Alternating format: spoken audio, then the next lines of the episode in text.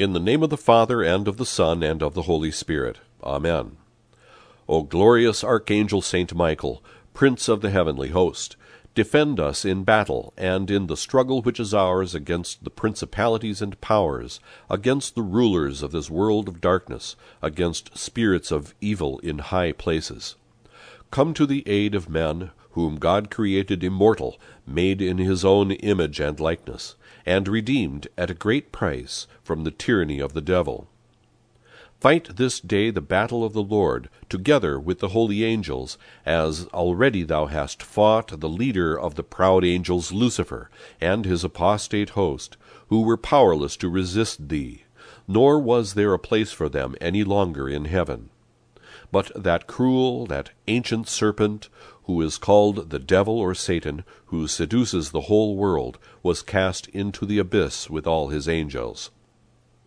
Behold, this primeval enemy and slayer of man has taken courage, transformed into an angel of light, he wanders about with all the multitude of wicked spirits, invading the earth in order to blot out the name of God and of his Christ, to seize upon, slay, and cast into eternal perdition souls destined for the crown of eternal glory.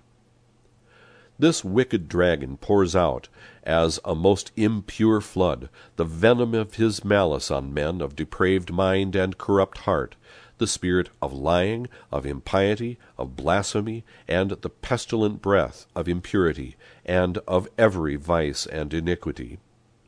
These most crafty enemies have filled and inebriated with gall and bitterness the church the spouse of the immaculate Lamb, and have laid impious hands on her most sacred possessions.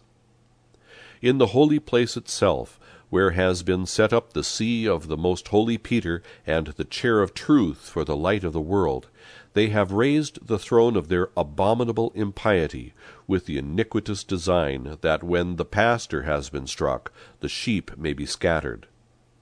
Arise, then, O invincible prince, Bring help against the attacks of the lost spirits to the people of God, and bring them the victory. The Church venerates thee as protector and patron. In thee Holy Church glories as her defense against the malicious powers of this world and of hell. To thee has God entrusted the souls of men to be established in heavenly beatitude. O pray to the God of peace, that he may put Satan under our feet, so far conquered that he may no longer be able to hold men in captivity and harm the church.